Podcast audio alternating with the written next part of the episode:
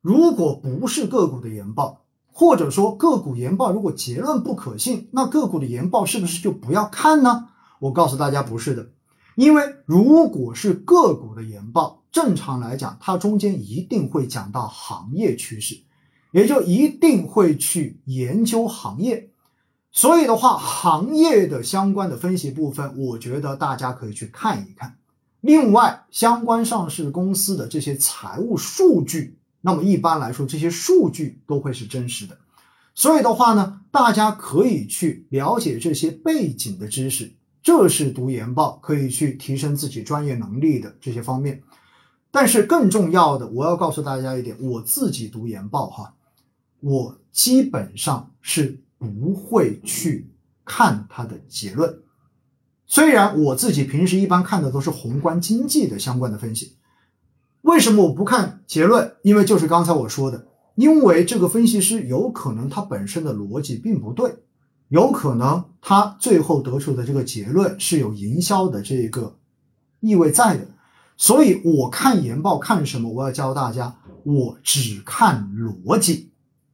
不知道大家有没有听明白这一句？只看逻辑，这也是我这么多年跟大家做投资类的课程，跟大家讲基金定投，跟大家讲基金投资，我一直都强调说我不带货，但是我希望大家要去听逻辑，大家需要去形成自己对于市场投资、对于基金投资的逻辑，因为每个人的风险偏好都是不一样的，而每个人。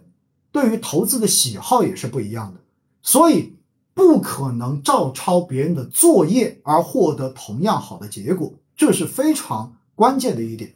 所以每个人都需要根据自己的实际情况，然后来形成自己的投资逻辑，这才是有用的。因此，包括我部门的同事，我给他们的建议就是说，我分享研报给你们，或者说你们找了研报出来，不是说让你们去看结论，我不需要你跟我说。它的结论是什么？但是我需要你去学习，他为什么能够从这些数据中间得到这个结论。我经常会说一句话：如果一篇研报，或者说大家平时在自媒体上面看很多的文章，因为现在随着投资越来越火，对不对？然后写财经的这样子的自媒体越来越多，那么不管它最后的结果是什么结果。我们先看他的分析逻辑，就是他得到这个结论的整个过程是怎么来的。如果逻辑是对的，结论有可能是对的。大家记住我用的词哈，逻辑是对的，结论有可能是对的。然后，另外，如果逻辑不对，结论基本上你就根本不要去看，因为最后。逻辑都是错的，最后他的答案是对的。那么这个对的答案其实也对你没有什么太多的价值，因为他可能是抄了个答案而已。因此，在这样的过程中间，如何去学习逻辑，这就是很重要的。那其实对于研报哈，我要告诉大家很重要的一点，很多人问我说，研报去哪里找？那到底什么样的研报值得看？我接下来要给大家这样的几个建议。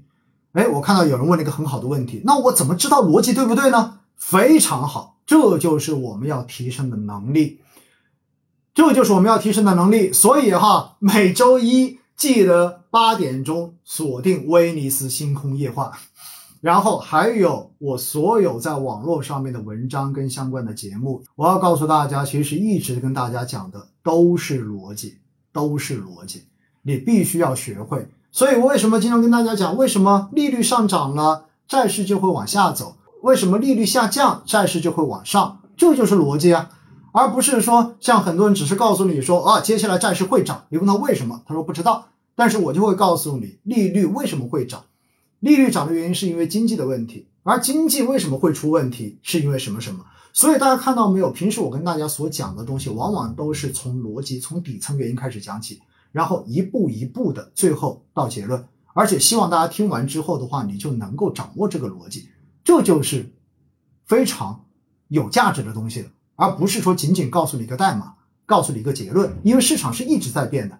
今天我告诉你的这个结论，也许到了明天出了一个新消息，这个结论就不成立了。而你如果知道了到底我是怎么得到今天的这一个结论的？那明天那个消息有变化之后，你就知道，哎，这个变量发生变化了，那么会导致这个结果发生怎样的偏离？这就是逻辑。所以哈，我告诉大家一定要去学习，没关系，逻辑不是那么容易的。